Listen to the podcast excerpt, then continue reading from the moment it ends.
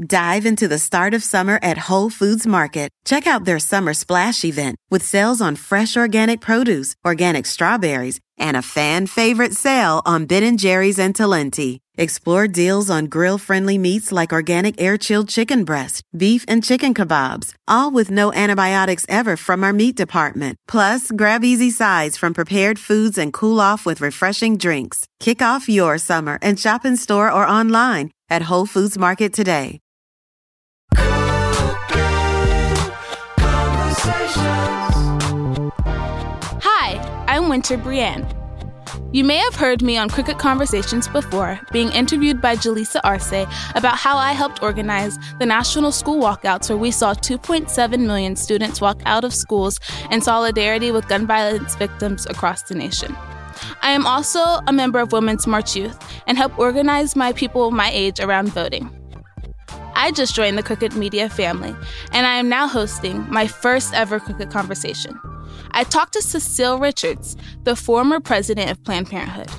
I wanted to talk to her because it's imperative that young people are having intergenerational conversations surrounding moving building to make sure that we are able to build the future we want to see for ourselves. We talked about the work that they are doing, the Brett Kavanaugh nomination, and her own upbringing in a political and activist family, and how that influenced her. Hope you enjoy this episode, and you'll be able to catch me hosting more conversations soon. So, it's my first ever Crooked Conversation. My name is Winter Breanne, for those who don't know me, and I am here very, very excited with Mrs. Richards to do a Crooked Conversation. And so, let me call you Cecile or Miss Richards. No, please call me Cecile. Everyone else does, yeah. But it's nice to meet you, Winter. Thank you. Welcome to New York. I'm very excited to meet you.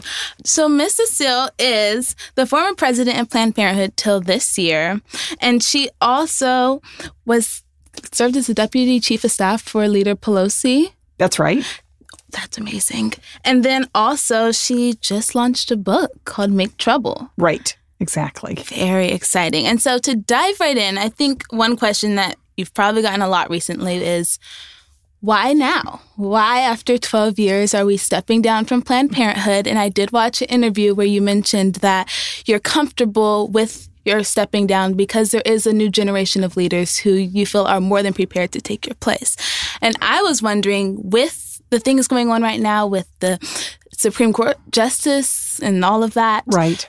Why at this moment? Yeah. Do you not think that maybe your leadership is needed a little longer?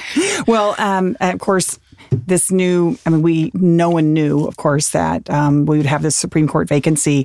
And I will say, and I'm really glad you mentioned it, just because this is the fight of our lifetime. I mean, over the Supreme Court nominee. And I am already working with a lot of folks around the country to educate people about how dangerous it is and would be to have him on the court. So I'm still in the fight for sure. But I did leave Planned Parenthood after 12 years because I think, one, it's an amazing job. It's an amazing organization that serves really 1 in 5 women in this country come to Planned Parenthood, a ton of young women, a ton of young people, a ton of LGBTQ folks who are looking for non-judgmental health care. But I think it's important, too, when you have these big positions and big responsibility to make room for someone else. And the organization has never been stronger in terms of the supporter base and the activist base. And so I'm excited that they're going to choose somebody new who's going to do amazing things. I'm excited to see who that person is as well. Me too. With Justice Kennedy stepping down and DT's new nomination for the position, what does that mean for the standing of the court, and what effects do you think we'll see most immediately, especially with Roe v. Wade and women's reproductive health care and rights? Well, that's absolutely the issue that I think is most on people's minds, because we know there are so many cases that are kind of in the pipeline to go to the Supreme Court, cases that would basically undermine the whole tenets of Roe, which is that pregnant people should be able to make their own decisions about their pregnancy, not government and politicians. And because Judge Kavanaugh has, been pretty clear about where he stands on these issues. Yeah. And also, the current president has been very clear about who he's going to nominate. He said, I think this is something people need to remember. He said, I am only going to nominate judges who would overturn Roe versus Wade. the most political kind of attitude towards the judiciary, even though this has been a right women have had for more than 40 years in America. And that's why people are concerned, is that it has always, in these last few years, especially now that, the president already got one nominee on the court, it really hangs within one vote. And I think the thing that's really upsetting, Winter, and, Planned Parenthood, we work all over the country, including my home state of Texas, where it's really hard to get affordable health care. Really what this would mean is that in many, many states in the country, it would probably become impossible for people to get a safe and legal abortion. And I try to remind people, look, abortion was around before it was legal. It's just that women died. And it was dangerous. Yes, right. And we just cannot go back to those days. We can't go back. And so with the Supreme Court nomination, I know a lot of people, even myself, I thought about what can we do and what to do next. I know I was reading a study by the Center for Repro, and they were saying that if Roe gets overturned, there's 22 states where either it will automatically become illegal, or in those parts of those states would be almost illegal because of just their standing governor and the politicians and their views within that system. But what can we do? I think it's really important. Not only, there are obviously some states where the senator's vote is particularly important, and I know that a lot of people are focused on those senators in Alaska and Maine and Indiana, other places. But I think it's important that folks everywhere just raise a total ruckus about this. In fact, I'm going out to your hometown of L.A. In a couple of weeks because we're going to be doing a big rally out there. I think it's important because this is a right, and this is a decision. Who goes on the Supreme Court is going to affect everybody in the country. So this is not an issue that only affects a couple of states. And I think it's important for senators to remember when they vote, and anyone who would vote to confirm a justice who would take away a right that people have had for all these years, that's not just for folks in their own home state. That's for folks all across America. And I think we've seen, we saw the last year and a half when folks thought there was no way to defeat the efforts to defund Planned Parenthood and the efforts they were making to overturn the Affordable Care Act. But because people never gave up and kept marching and kept calling, we actually won that battle. And Planned Parenthood is still open all across this country as a result. That's serious people power. Power to the people on that one. But on Planned Parenthood and its standing, and it's gone through a lot as an organization. 100 years, yeah. So a lot's happened. That's right. What are some, oftentimes I'm talking to people, and there's a lot of misconceptions surrounding Planned Parenthood, its work. What are the biggest misconceptions that you see, and how can we overcome them? One reason there was misconceptions is because there was a whole sort of industry out there that wants to make abortion illegal again, that tries to sort of spread misinformation. Fake news. I feel like we were one of the original targets. But I think that one of the things that I just like to tell people actually what Planned Parenthood does, which is we serve about 2.5 million patients every year. And we do provide access to safe and legal abortion. That's really important. But we also serve millions of people with birth control services, with affordable breast exams, and just basic women care. And interestingly, I was just in South Carolina where we just opened a new health center because we've been working hard to open health centers in areas where people are really don't have a lot of access to affordable care. I'm really proud that that new health center is now providing transgender care or care to the transgender community, which is in a lot of areas in this country. It's hard to find. It's hard to find qualified medical professionals where there's no judgment, no stigma.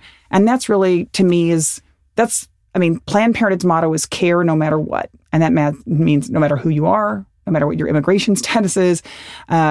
And I think it's really important that we have public health care providers like Planned Parenthood that are there for people no matter what. That is so important. I know, I'm 17 years old, just graduated high school, and I know Congrats. So many. That's so exciting. Thank you. It was a little accomplishment, It's a big one.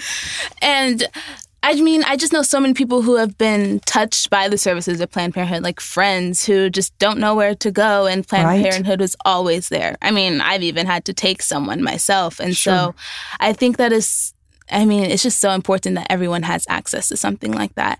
And then piggybacking on like what you're explaining, the work of Planned Parenthood, I feel like if people understood the breadth of it, it wouldn't be as big of an uproar. I mean, right. If you have good health care, like you're literally providing the services that people who have great health care, higher income can get at at their regular hospital from their primary care doctor. And so, I mean, I just don't see that same push to, you know, shut down big right. hospitals or shut down men's health care. I mean, right. I think there's two things that are interesting about that. One, you're exactly right. There are folks who, no matter what happens, we'll always have healthcare access because they were of higher income. But one of the interesting things is that Planned Parenthood, we specialize in reproductive healthcare. So I've had women come to me and say, you know what, I needed birth control. I didn't like what I was using.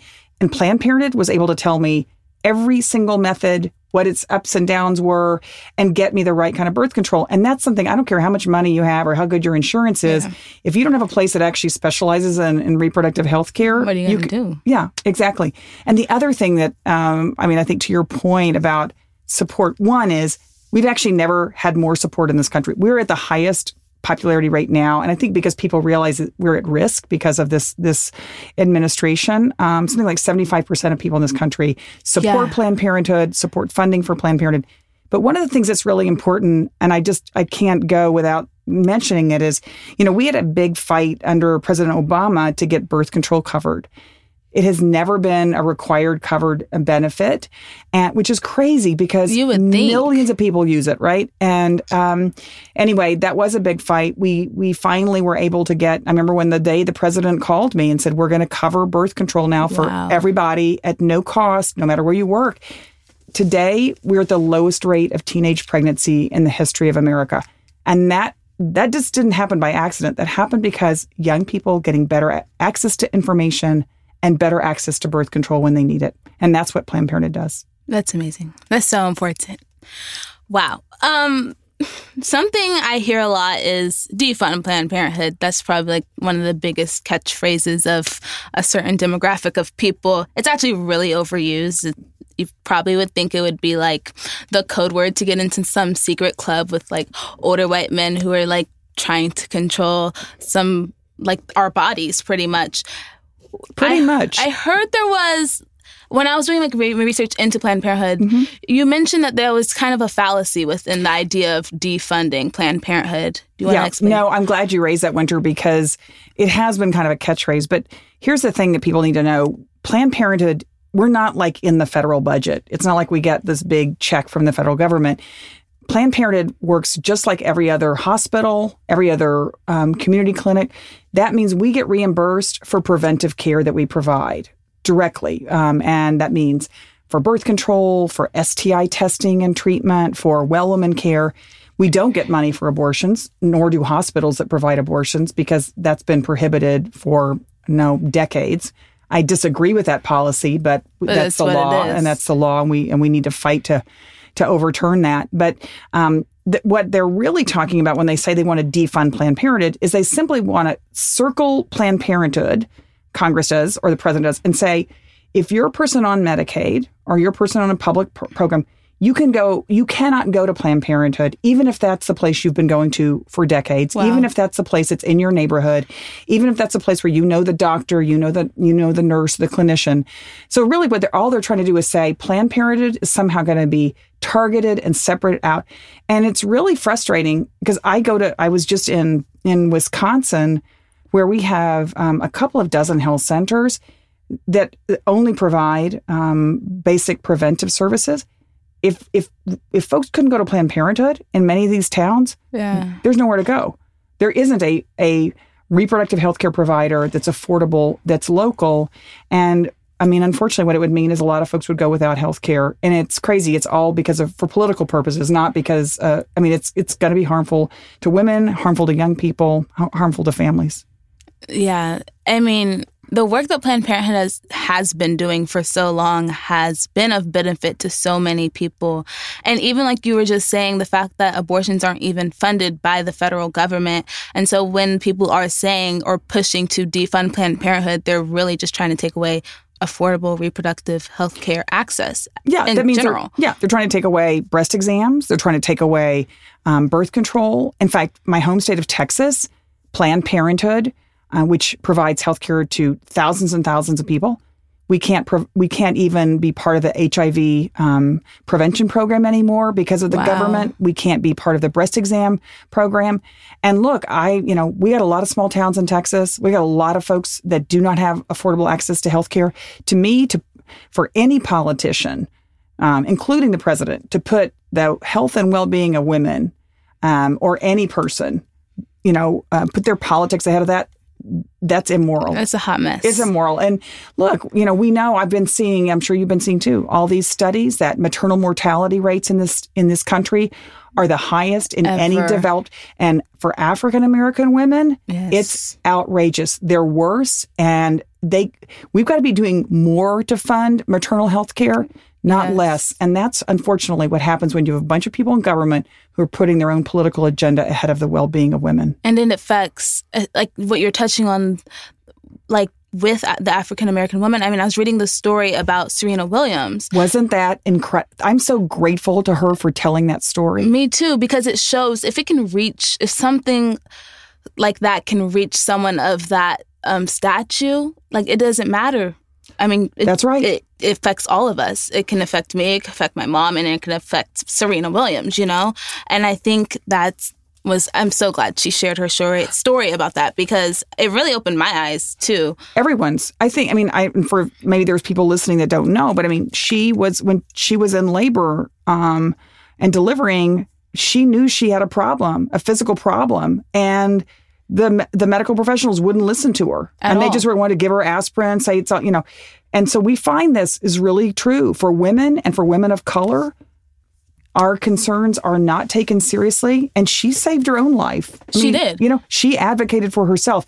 Women shouldn't be in the place that they are right now, which is basically we have to protect ourselves and our sisters and our mothers because we have a system that's trying to basically take away our health care. And imagine just being a woman, in the middle of labor. Right. And not even, like, knowing something is wrong, but not even knowing how to put that in words for the doctor to even understand, And she was insistent. She knew something was wrong. But you're right. If that can happen to Serena Williams, who, I'm sure everyone, everyone knows, including her medical team, you can only imagine what's happening to women who don't have advocates for them. Yeah, there's a lot of work to do. I'm with you there. I think that's right. But on the more bright side of things, you are the daughter of Ann Richards, who is one of the first female elected governors of Texas. Yeah, well, actually, she was the first Democratic woman, certainly the first progressive woman. Yeah. There was a woman way, way, way, way back in the history books, Ma Ferguson, who really... But she wasn't elected in her own right. No, you're right. It's kind of funny because her husband, Paul Ferguson, I guess you could figure that out, had been governor, but then he was indicted because he'd been selling pardons from the... Yeah. For the penitentiary. And so he went to jail. And so they gave it to Ma Ferguson. So, yeah. So I would like to say, wasn't a big change. But yeah, when Mom was elected to be governor of Texas, actually, I was just talking about her yesterday because I was thinking about the difference it made. Not just, one, it was amazing to have a progressive woman governor of Texas. But the other thing was that her big commitment was, look, we're going to open up the government to everybody, right? No longer is it like behind closed doors. And she appointed more women, more LGBTQ folks, more people of color to every commission, to boards, to all the things that governors get to do, more than every single governor combined. And it completely changed what was happening in Texas. And I go back there now and, the folks that... Ron Kirk, who was her Secretary of State, went on to become, not only he was mayor of Dallas, he was served for President Obama. There's person after person. And so that's one of the most important things about these elections is it's not just the person who's actually getting elected. It's the impact they can make in, lifting up other folks in the process. And bringing them with them. That's what it's all about. That's so important. We were talking... One of the young people I was interviewing in New York just about being able to occupy certain spaces. And even me as myself, like sitting here being able to do an interview with you for Crooked Media, but being able to use our platforms and our voices to make sure that others who don't always have a seat at the table are with us. And it's a package deal. Yep. And I think Gen Z is really good about that. From what I've seen, I think we're one of the most empathetic generations to come. But also, I think that's because we have access to so many people's stories. Yep. It's really changed. It's amazing. Yeah. So, but growing up again under Ann Richards and being engaged in politics or around the political scene for a long time, do you see how that has affected you in your life's path? Was that a big influence? Oh, completely. I mean, I think, other kids who were growing up, I think, their family's bold and we did politics. That was just kind of how it was. I mean, and it was the middle of, my dad was really involved in representing, he is a lawyer, was representing folks who were conscientious objectors to the Vietnam War. And my mom was really involved in the farm workers movement and the women's movement. And so it just kind of, I mean, I think what I grew up to believe, and I was really born under a lucky star having the family I did, was that, you're kind of on this earth to make a difference. And if you have the privilege, which I am a woman of enormous privilege because I could choose what I did for a living, right? Yeah. And to have that privilege and be able to choose to try to make a difference in the world is something that you can't waste. And so, it's interesting. I spent a lot of my early years organizing women who were hotel workers, they were janitors, they worked in the garment factories. And a lot of these women, they didn't have any options, right? Yeah. They didn't have any other choice.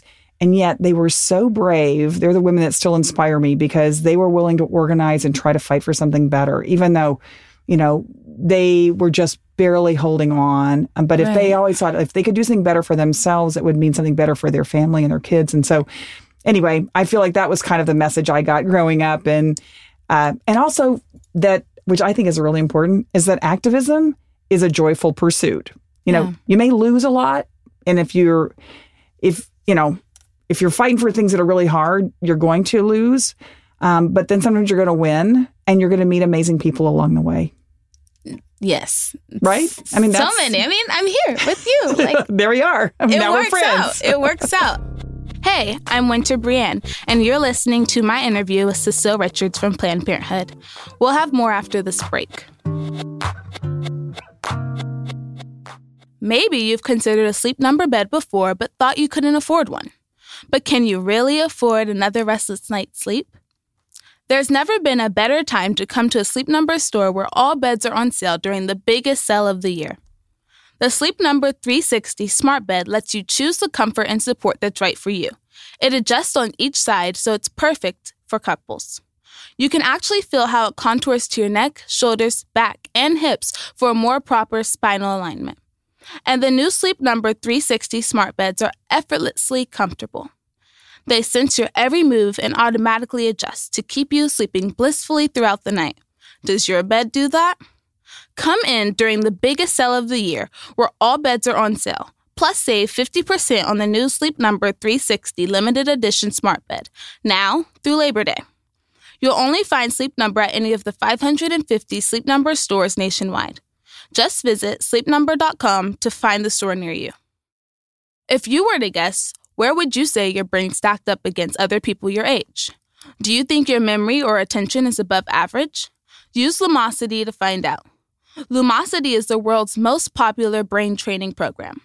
Even though you can't see the results in a mirror or on a bathroom scale, if you want to keep your brain fit, you've got to treat it like a muscle.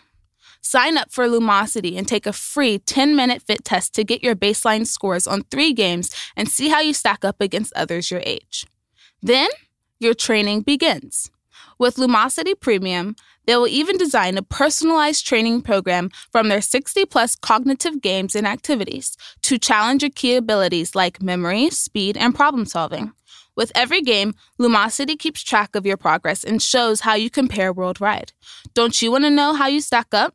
Find out right now. Go to lumosity.com/crookedconvos to sign up for the free fit test, plus a 30% discount off Lumosity Premium, spelled lumosity.com/crookedconvos to take your free fit test and get 30% off Lumosity Premium. Lumosity.com/crookedconvos.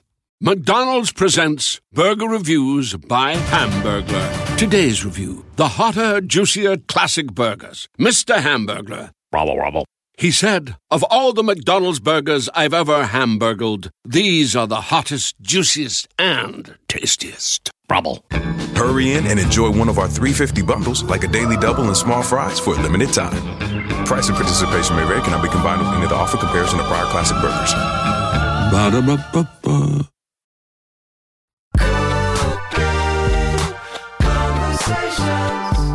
I mean, you were talking about the folks who used to organize, and it kind of brought up a conversation I had recently about this idea of being engaged as a hobby or as a choice or as a profession versus being engaged for survival. Right. And I think it's been something that, I mean, navigating between those two spaces has been really interesting to see just how people respond to that and how, right, like, not everyone wants to be on the front lines marching every day, but, like, they have to because their children are being killed, you know? Mm-hmm. And so being able to have the support and allyship of other folks who decide and choose to be of support is so important. Yes, and I think it's something that we have to think about and talk about a lot because, look, even, you know, I wrote this book called Make Trouble, which is just kind of like being an organizer and maybe what we can do in these difficult times. But I recognize, and I've talked about a lot about on tours, that, you know, being able to make trouble that's a privilege. And a lot of people aren't even trying to make trouble, and they're being shot, you know, for doing nothing more than going to the corner grocery store, right, or going to church.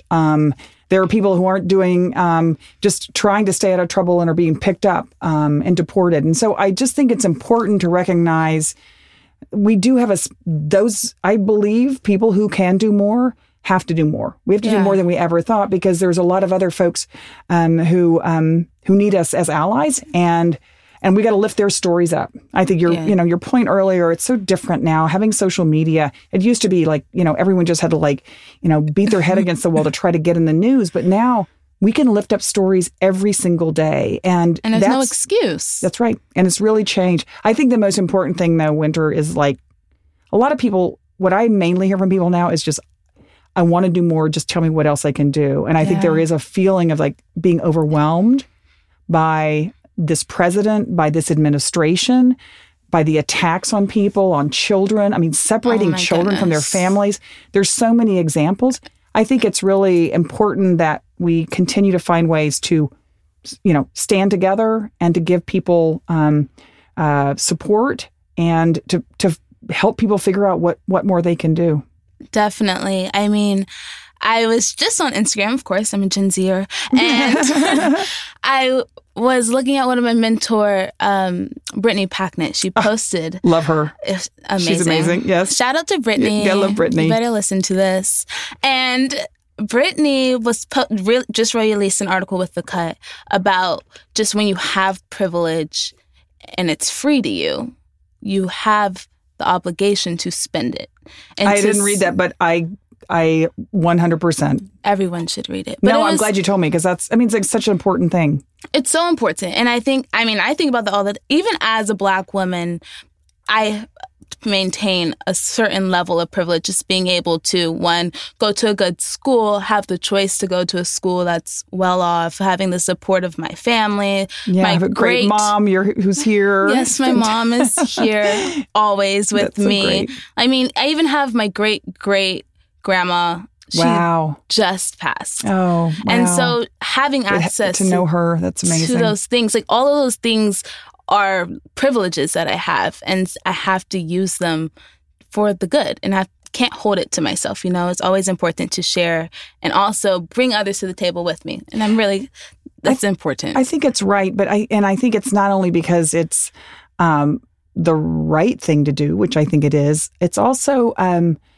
it's a lot better than not being involved. I would say this to people, like, you know, turn off the television and go outside and do something, because just feeling powerless and angry is just, it's not a good solution. And a lot of people have asked, like, okay, what more can I do? I marched, I've, written to Congress, like, okay, go volunteer on a campaign. You know, somebody's running for office and they need your help. Believe me, there's not a single person that's running that doesn't need somebody to volunteer and make phone calls, or, knock doors, or go work with an immigration group. Go work with a group of people you don't know, because you're going to feel better about yourself and you'll feel better about the world when you get to work with people who share your values. Definitely. I mean, the political climate of the world today is, it's the first I, as a 17-year-old, have seen something like this. Of course, people have been on the front lines of these issues for a very long time. What, as a Gen Zer, what hope do we bring, like, you guys? Because I know a lot have dubbed us one of the most politically engaged generations. I mean, it's very, I don't want to say it's cool, but everyone, everyone's marching. Everyone feels something. I think all of our hearts are broken, and we're all frustrated with the system, and we all want to make change. What is the best way to do that?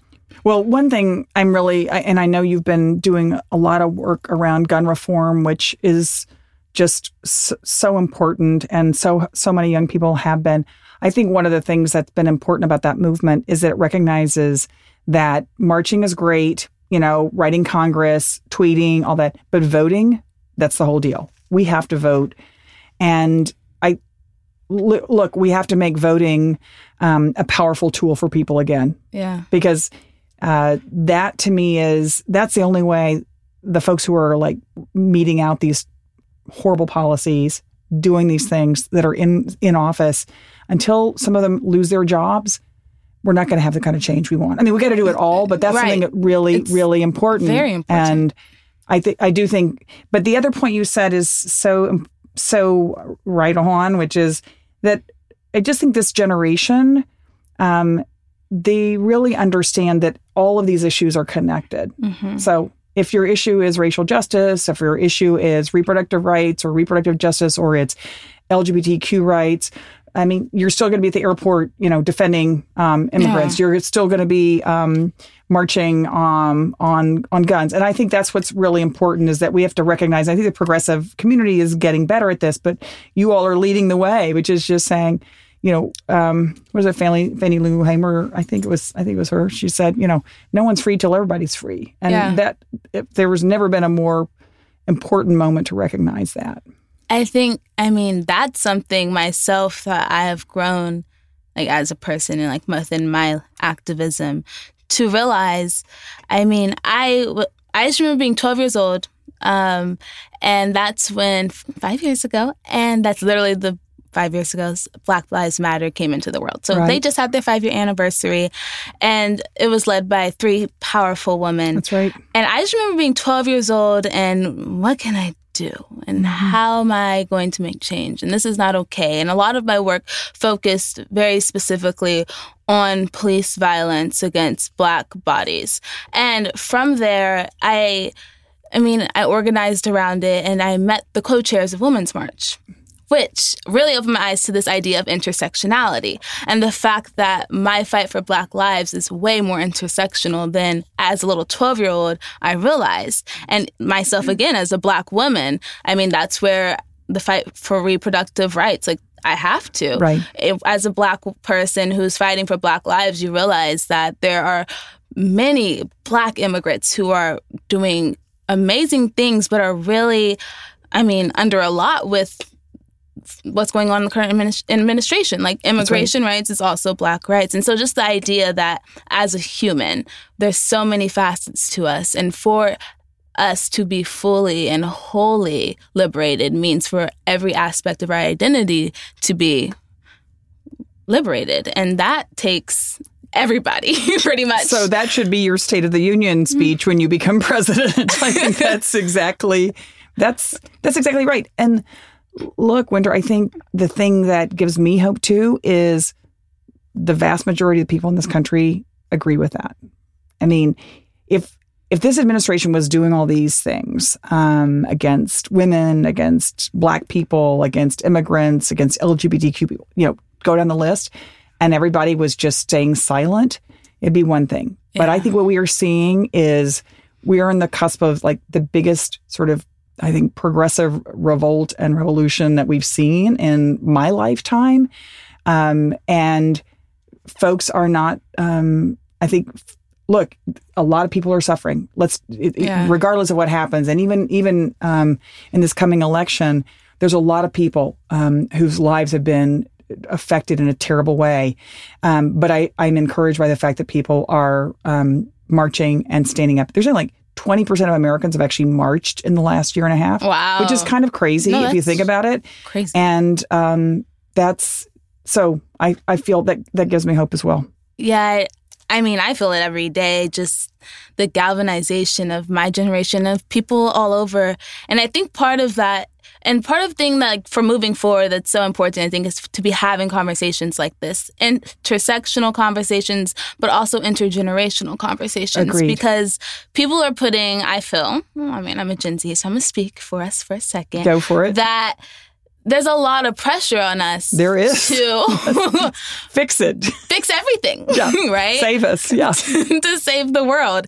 And I think part of that push and part of that energy can be very detrimental because you have a lot of young people who, we have a lot to give, but we also are still learning. Yeah. And so if we're not having these conversations with the people who have been on the front lines for years and years and years, and we won't know where to start and where to grow from. And I think that's important because what will happen is, I feel we are getting a lot of work done, but I feel like we could be starting so much farther ahead as long as we're having these intergenerational conversations and knowledge is being passed down.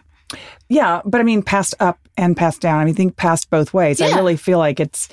And look, I think, you know, I've seen more than one woman kind of my mom's generation holding a sign saying, you know, I can't believe I still have to protest this, you know, fill in the blank. And again, I think that the good thing is for them, folks who never thought they were going to have to be marching again, they're taking inspiration and courage from young people. But yes, it can't all be on young people. But the other bias I have a little bit is if we really believe that young people have all this promise, then we have to invest in them and we have to make space for them because I don't think that we collectively in the progressive side of the world have done that as much as we should. And it means, you know, as I learned at Planned Parenthood, it's like, you know, when you invest in young people and you bring them in as leaders and you give them skills and you provide them access, then you got to listen to them too, right? Mm-hmm. And that was kind of a shock to some folks in the organization. But at the end of the day, that's the only way we're going to move forward. But I agree with you. I think it's all of us together. I mean, you mentioned this idea of like just older generations not thinking they're going to have to protest certain things again with the Supreme Court and what's happening. Yep. You were 16 when Roe v. Wade came into fruition, if I'm correct. I guess that's right. I mean, I was so I was not where you were when I was 16. I don't even know what I was thinking about. But no, I run into women now who are marching who said, I haven't marched since, you know, whatever, the 60s or something. And, I was in Florida the other day and the volunteers and activists were all introducing themselves. And this one woman said, like, I'm in my 80s. I've never volunteered or done anything like this in my life. And now I'm down here every day, you know? So I feel like it's been interesting to see, I guess, just folks who didn't think we would ever be relooking at, relitigating issues that folks thought were solved a long time ago. Yeah, I feel like this administration has put us in a position where all people at the same time are being affected or attacked. Mm-hmm. And I think what that ended up doing with Women's March, 5 million women marching across the country, that was the largest protest in history. Right. Of seeing so many different people from so many different communities marching and supporting one another at the same time. Whereas when I look through history, most of the time it's the groups affected the most marginalized having to speak on their behalf. And to see everyone of all types of people. They're fighting for the same cause, like our liberation as a people. I really think that's amazing. Yeah. And I think it's important to remember that it's not just about this president. Oh, yeah. Because things weren't so great before him, right? Sure. So we talk about the Black Lives Matter movement that is so important. Talk about, I mean, so many things that have been going on for so long. I hope that our aspirations are a lot bigger than simply changing who's in the White House. Our aspirations have to be about, yes, what does it look like to our collective liberation, and what is the world that we want to live in, and then go build it. Yeah. Because if we're just thinking about election to election, we're not going to get We're gonna be in a cycle. Yep. We're gonna fight. Exactly. Say we get a decent person in office, and I feel I'm that's one of my biggest fears is that after midterm elections and then after 2020, if say we get what we want, right? Yep. What's going to happen? Is there just going to be a dearth of action? Is everyone going to go? And it's not everyone's going to be able to, but are those who feel sufficient with their privilege and with the new administration, hopefully, right, will they go back to sleep and go back into being dormant? Because, I mean, that's what that's kind of the state we've been in for a while. I think that's why a lot of folks are saying, I don't know who coined the phrase originally, but I was just actually with my friend Rashad Robinson. We were talking Color of Change. It was like, how are we taking this moment and making it into a movement? That is essentially what we have to be doing. This is not, this can't be, we just sort of ping pong between elections. We actually have to set out what are our big goals and our big values, and how are we going to do that work together. And I think more of that is happening, but more of it still has to happen. And you know, but voting matters because it sends a signal that we actually care about political power as well. Voting is so important. I mean, let's talk about that for a minute, because I'm 17 years old, and I know. Well, one, a lot of people in Gen Z are going to be of age to vote this year. Right. Which is crazy. Like, I mean, it's not crazy because it's going to happen eventually, but our political power and how much we have. I read somewhere that it's probably one of the largest, like, we're a really big generation, and we can enact a lot of change if we show up to the polls. And then also there's a group of us, like me, who aren't going to be of age to vote as well. Yeah. And I think it's important for people to realize that voting is important. And even if you can't vote, I mean, technically, I would say I voted 5 times, in quotes, you know. I took my mom to the polls. Right. Then I took my dad to the polls. And then I was like, well, let me go get my great-grandma, who's 94, and I drove her to the polls. See? And then ended up running into my grandparents and taking them to the polls as well. And so just the fact that me as a 17-year-old was educated enough on the ballot, I would say a little more than the people I took to the polls to explain, like, this is who this person is. This is how what they're doing is going to affect my life as a child. Please vote the right way. I think that's another important aspect of it, making sure that we're educated. And as young people, we could put a lot of pressure on older people. No, I think it's incredibly important. And I don't know what the current statistic is, but in general, 4 million young people turn 18 every year. Yeah. So that's 4 million folks who we should all be in conversation with. But to your point, too, even young people who can't vote this time, I remember, you know, for my twins, you know, being able to volunteer on Barack Obama's campaign, being able to, like, door knock for him, being able to, like, you know, show up with the millions of people and for his inauguration. That totally changed the way they think about, I think, politics and engagement. And so it's really never too early, and you're never too young to start getting those political skills. And the other thing, the great thing is, you learn how to do that. You learn how to door knock. You can run for Congress when you're in your 20s, right? Yes. I need all my friends. Please run. That's right. Speaking of running, I know everyone wants me to ask you this. Okay. Are you running for office? I don't have any plans to run for office. But I am completely focused right now on reaching out to women all across the country, along with some of my other friends, Ai-jen Poo at the National Domestic Workers Alliance, Alicia Garza, incredible leader. I love you, Alicia. And she's incredible. And just making sure that women vote, and that we, you know, it's great to march. It's great to do all the other things, but voting is what really is going to matter. And so keenly focused. Yeah, action. Exactly. Look, if all the people that marched in the Women's March voted, oh my goodness, we'd change the whole country, the whole world overnight. So anyone who's listening who marched, be sure you're voting. Please vote November 6th. Thank you very much. On my behalf, on the behalf of people who can't vote. And it's going to be our world as well who is most affected by this. Oh, this was such a great conversation. Thank you so much.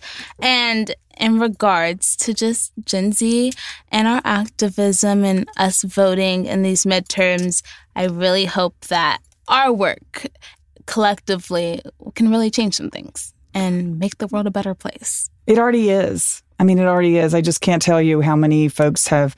I got to go to the March for Our Lives in Washington, D.C.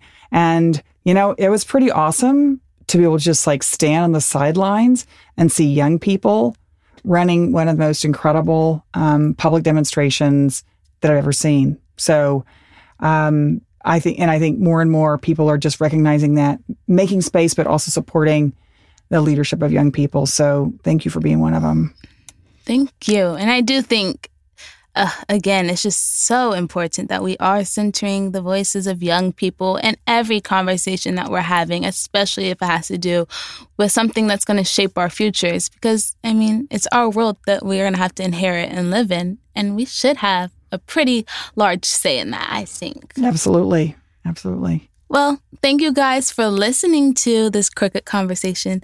And it is my very first one, so I'm really excited that it was with Mrs. Cecile Richards. So I hope you guys enjoyed.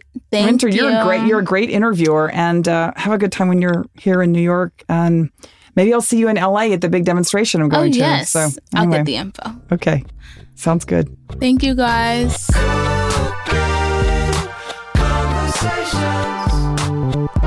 I'm Winter Breanne. That's all for this week, but I hope you liked my conversation, and I'll be hosting more Crooked Conversations soon, so look out for those.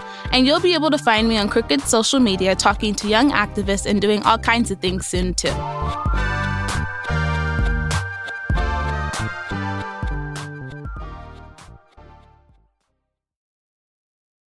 Legend has it, underneath the NJM insurance offices lies a room of rejected mascot memorabilia. Is it real? No one knows. But we do know NJM is proud to put policyholders first. No jingles or mascots, just great insurance. NJM.